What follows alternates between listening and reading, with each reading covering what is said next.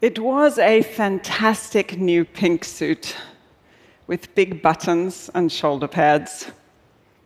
It was nineteen ninety-seven, and I was the new boss of Griffin's Foods, an iconic cookie and snacks company in New Zealand.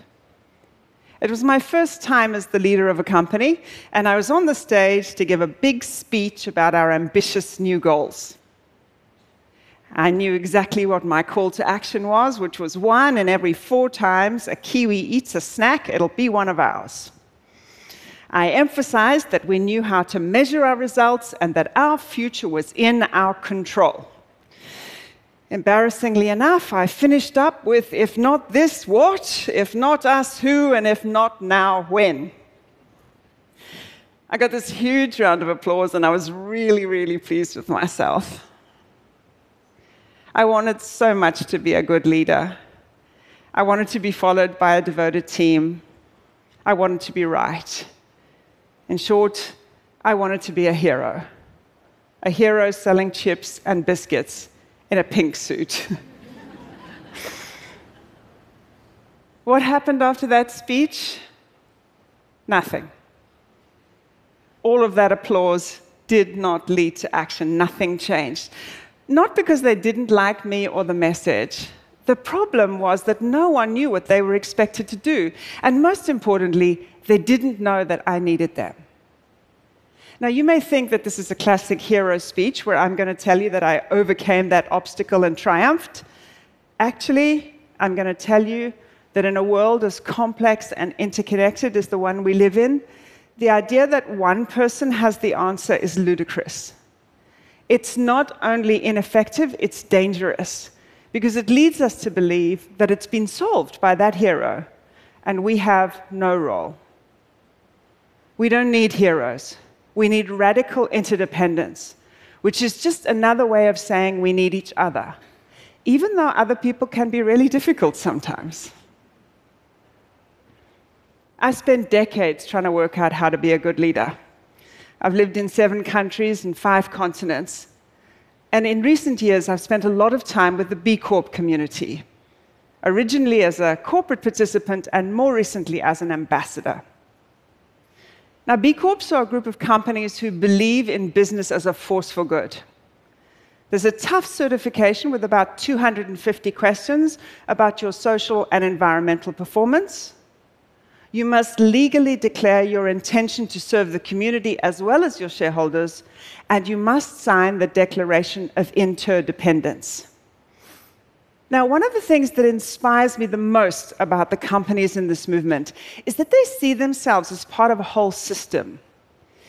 It's sort of as if they imagine themselves on a big, flowing river of activity, where if they are, for example, soft drinks manufacturers, they understand that upstream from them, there's water and sugar and farmers that grow that sugar and plastic and metal and glass, all of which flows into this thing that we call a company, which has financial results. And the flowing continues with consequences, some of them intended, like refreshment and hydration, and some unintended, like garbage and obesity. Spending time with leaders in this space has led me to see that true collaboration is possible, but it's subtle and it's complex. And the leaders in this space are doing a few things very differently from traditional heroic leaders. They set goals differently, they announce those goals differently, and they have a very different relationship with other people. Let's begin with the first difference. A hero sets a goal that can be individually delivered and neatly measured. You can recognize a heroic goal. They use terms like revenue and market share and are often competitive. I mean, remember Pink Suit Day? Interdependent leaders, on the other hand, start with a goal that's really important but is actually impossible to achieve by one company or one person alone. I want to give you an example from the clothing industry, which produces ninety-two million tons of waste a year. Patagonia and Eileen Fisher are clothing manufacturers, both of them B Corps, both of them deeply committed to reducing waste. They don't see that their responsibility ends when a customer buys their clothes. Patagonia encourages you not to buy new clothes from them and will repair your old clothes for free. Eileen Fisher will pay you when you bring back your clothes and either sell them on or turn them into other clothes. While these two companies are competitive in some ways, they work together and with others in the industry to solve shared problems. They take responsibility for things that happen upstream as well. Around the world, there are around three hundred million people who work from home in this industry, most of them women, many of them in very difficult circumstances with poor lighting, sewing on buttons and doing detailed stitching. Until two thousand fourteen, there was no protection for these workers. A group of companies got together with a not-for-profit called Nest to create a set of standards that's now been adopted by the whole industry. Once you've seen problems like this, you can't unsee them. So you have to ask others to help you to solve them. These folks take interdependence as a given and said to me, "We don't compete on human rights." The second big difference for collaborators is their willingness to declare their goals before they have a plan. Now, the hero only reveals their carefully crafted goal when the path to achieve it is clear. In fact, the role of the hero announcement is to set the stage for the big win. Hero announcements are full of triumph. Interdependent leaders, on the other hand, want other people to help them, so their announcements are often an invitation for co-creation, and sometimes they're a call for help. At the North American division of the French food company Danone, I announced that we wanted to become a B Corp. And unlike Pink Suit Day, I had no plan to get there. I remember the day really clearly. Everybody in the room gasped, because they knew we didn't have a plan. But they also knew that we had seen our role in the river that is the food system, and we wanted to make a change. Making that declaration without a plan meant that so many young people in our company stepped up to help us, and B Corps around us all rallied around. And the day we became a B Corp wasn't just the self-congratulatory moment of a hero company. It was more like a community celebration. Now, when you have goals that you can't achieve alone, and you've told everyone about them, inevitably you land up at the third big difference, which is how you see other people, inside your company and outside. Heroes see everyone as a competitor or a follower. Heroes don't want input, because they want to control everything because they want the credit. And you can see this in a typical hero meeting. Heroes like making speeches. People lean back in their chairs, maybe impressed, but not engaged. Interdependent leaders, on the other hand, understand that they need other people. They know that meetings are not just mindless calendar fillers. These are the most precious things you have. It's where people collaborate and communicate and share ideas. People lean forward in meetings like this, wondering where they might fit in.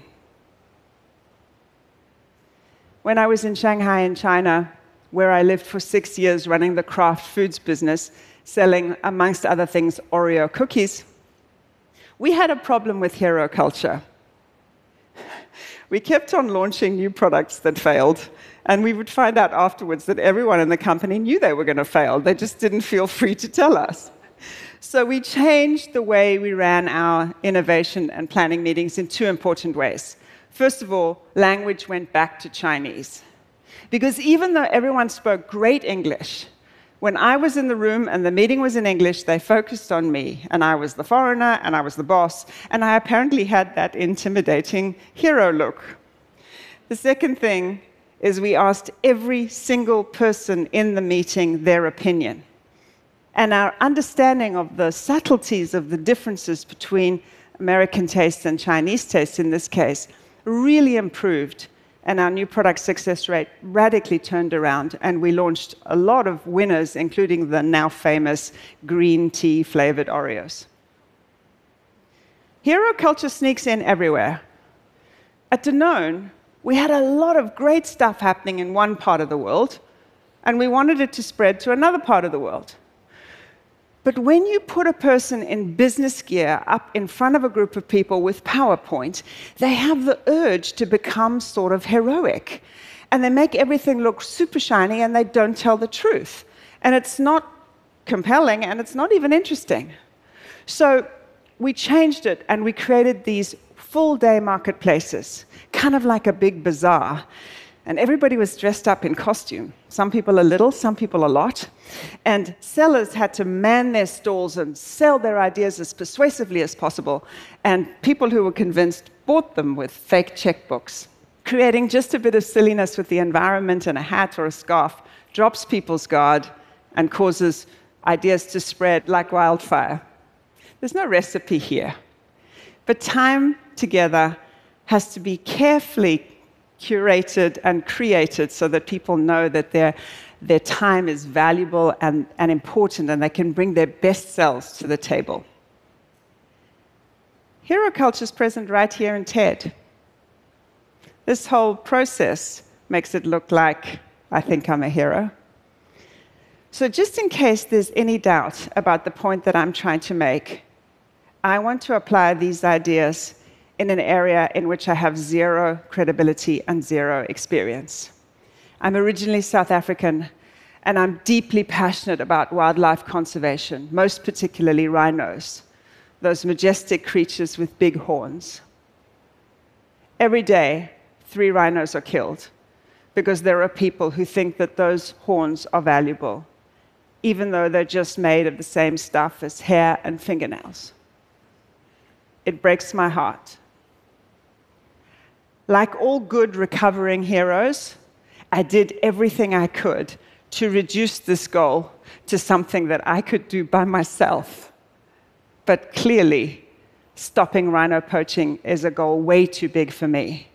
So I'm immediately in interdependence land. I'm declaring my goal on this stage. I found other people as passionate as I am and have asked if I can join them. And after today, there may be more. And we're now in the complex but inspiring process of learning how to work together. My dream is that one day someone will stand on this stage and tell you how radical interdependence saved my beloved rhinos. Why does hero culture persist, and why don't we work together more?